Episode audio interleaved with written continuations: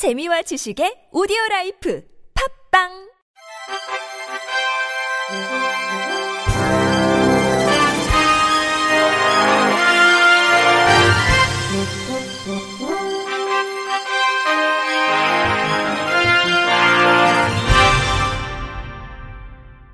청취자 여러분 안녕하십니까. 5월 셋째 주 주간 KBIC 뉴스입니다. 장애인 차별 철폐 금지 추진 연대 등 11개 단체는 지난 18일 국가인권위원회 앞에서 기자회견을 갖고 A병원 정신장애인 사망 사건의 대책 마련을 촉구하는 정책 권고 진정을 제기했습니다. 진정서에 따르면 경남 합천 A병원 폐쇄병동에 17년간 입원 중인 정신장애인 B씨가 지난 4월 20일 병원 복도에서 남자 간호사로부터 정해진 취침 시간을 어기고 욕설을 했다는 이유로 양팔을 붙잡혀 제압당하다 바닥에 머리를 부딪혀 그 충격으로 8일 뒤인 4월 28일 사망했습니다. 해당 병원은 환자가 넘어져 다쳤다고 적힌 허위 근무일지를 유족들에게 보여줬다가 유족들이 CCTV로 확인을 요구하자 뒤늦게 간호사의 강압에 의해 다쳤다고 말을 바꾸는 등 사건을 은폐했다는 혐의로 합천 경찰서에서 조사를 받고 있습니다. 이들 단체는 구체적으로 경남도 진상규명 실시, A병원 즉각 폐쇄 및 책임자 처벌, 경남도 민관 합동조사위원회 구성, 도내 정신병원, 정신요양원 전수조사 실시, 정신장애인 지역사회 자립을 위한 탈원화, 지원체계 마련, 정신장애인 인권보장 대책 마련 시행 등을 요구했습니다. 공익인권법재단 공감 염형국 변호사는 22년 전에도 해당 병원에서 유사한 사건이 발생했고 15명이 인권 침해를 견디다 탈출해 가혹 행위와 폭력들에 대해 진술했지만 특별한 조치 없이 무마됐다며 장애인 복지법과 같이 인권 침해가 발생한 병원에 대해서는 바로 시설장 교체와 시설 폐쇄를 명할 수 있도록 정신건강복지법을 개정해야 할 것이라고 제시했습니다. 국내에서 첫 번째로 장애 정도 판정 기준에 명시되지 않은 중증 뚜렛 증후군의 장애 등록 인정 사례가 나왔습니다. 보건복지부와 국민연금공단은 경기 양평군 중증 뚜렛 증후군 환자 A씨의 일상생활 수행 능력, 질환의 특성 및 현재 상태를 고려해 정신장애인으로 판정했습니다.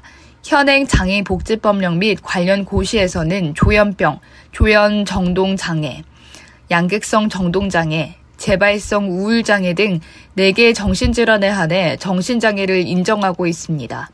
복지부는 이번 사례를 발전시켜 법령상 규정되지 않은 장애 상태도 예외적으로는 장애로 판정할 수 있는 절차를 제도화할 계획입니다. 곽정숙 기념사업회가 여성 장애인의 인권 보호를 위해 앞장서온 전남 장애우 권익문제연구소 서미화 소장을 제3회 곽정숙 인권상 수상자로 선정했습니다. 고 곽정숙 전 국회의원은 장애인 차별금지법 제정 추진연대 상임 공동대표, 한국여성장애인연합 상임대표를 역임했으며 지난 2008년 민주노동당 비례대표 1번으로 제18대 국회에 입성해 임기 동안 3년 연속 국회 사무처가 뽑은 국회 입법 우수 의원으로 선정됐습니다. 고 곽정숙 전 의원의 유지를 받들기 위해 설립된 곽정숙 기념사업회는 지난 2018년 곽정숙 인권상을 제정하고 첫 수상자로 장애인 인권법센터 김예원 변호사, 이외의 수상자로 장애와 인권 발바닥 행동을 선정한 바 있습니다. 제3회 수상자인 전남 장애우 권익문제연구소 서미화 소장은 중학교 때 망막 색소 변성증으로 시각장애를 갖게 됐으며 사회복지학을 전공한 뒤 2005년 여성장애인의 인권 보호를 위해 전남 여성장애인 연대를 세워 활동하면서 2006년에는 전남에서 최초로 여성장애인 성폭력 상담소 문을 열었습니다. 2010년 7월 좋은 여성 후보, 좋은 장애인 후보로 여러 단체들의 추대를 받아 전남 지역에서 최초로 시각장애인으로서 목포시 지방위원이 된 이후 2014년까지 장애인 인권 향상 관련 10개가 넘는 조례를 제정하고 정책을 개발해 장애인 인권 및 복지 증진에 크게 기여했습니다.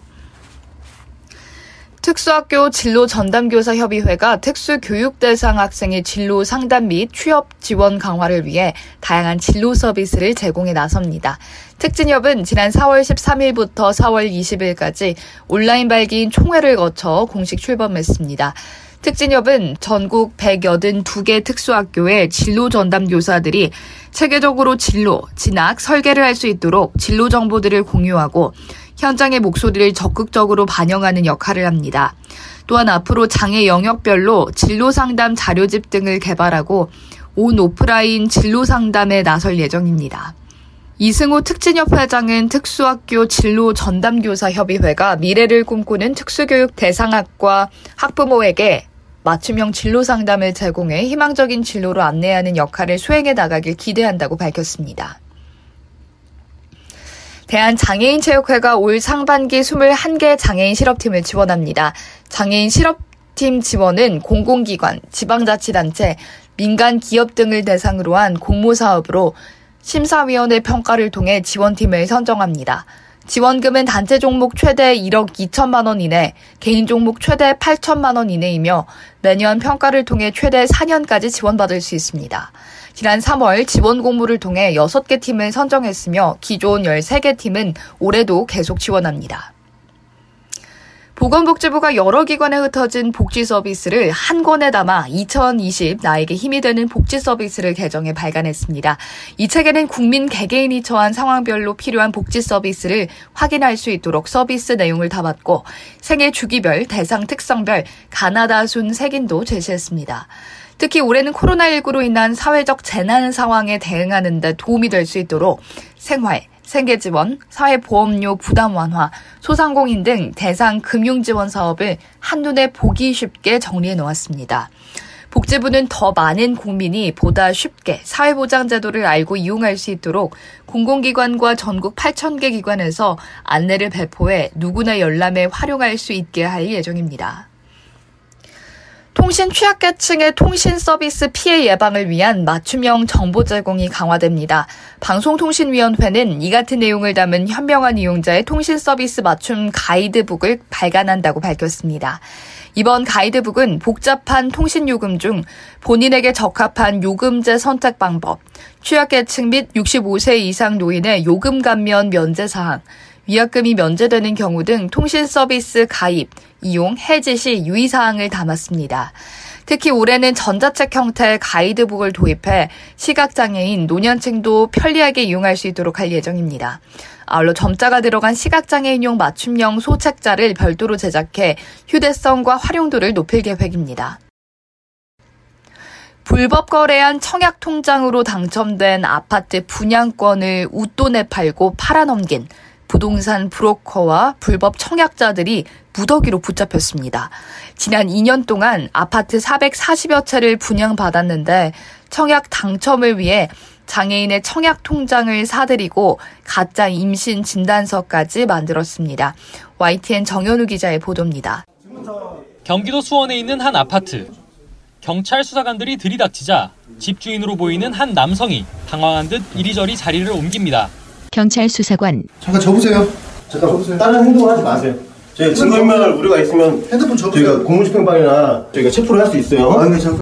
가방 안에서는 다른 사람 명의로 된 아파트 청약 관련 서류들이 쏟아져 나옵니다. 경찰 수사관 공급계약서 4개. 청약 신청서를 거부. 아파트 청약 브로커 A씨는 경기도 성남 부근에서만 77채에 이르는 아파트 분양권을 불법 전매해 10억 원 가까이 벌어들였습니다. 다른 사람 명의의 청약 통장이 모든 범행의 시작이었습니다. 청약 당첨 확률을 높이려고 저소득층이나 장애인 명의로 된 청약 통장을 200만 원에서 600만 원씩 주고 400개 넘게 사들였습니다. 이후 아파트가 당첨되면 무자격 투기꾼에게 불법으로 팔아넘겨 적게는 수천만 원, 최대 1억 원까지 웃돈을 챙긴 겁니다. 특히 아파트 분양 가점을 올리기 위해 온갖 수단을 동원했는데 다자녀 가구 특별 공급을 노리고 가짜 임신 진단서를 만들기도 하고 무려 11차례나 위장 전입을 하기도 했습니다. 이렇게 전국 곳곳에서 불법 거래한 아파트는 서울 송파, 안양 평촌, 부산 등 모두 445채에 이릅니다. 이승명 경기 남부지방경찰청 지능범죄수사대장 청약을 넣다 하더라도 입주할 능력이나 의사가 없는 사람들이 의외로 많습니다. 그래서 소위 장롱석에 놓여 있는 청약 통장을 어, 이들이 광고를 통해 SNS나 이런 광고를 통해 전문적으로 경찰은 부동산 브로커 49명을 붙잡아 이 가운데 8명을 구속하고 청약 통장과 명의를 빌려준 405명은 입건했습니다. 이와 함께 부동산 투기꾼 명단을 국토교통부에 넘겨 최대 10년까지 청약 자격을 제한하도록 하고 불법 주택 공급 계약은 취소시켰습니다. YTN 정현우입니다. 이상으로 5월 셋째 주 주간 KBIC 뉴스를 마칩니다. 지금까지 제작의 이창훈, 진행의 유정진이었습니다. 고맙습니다. KBIC.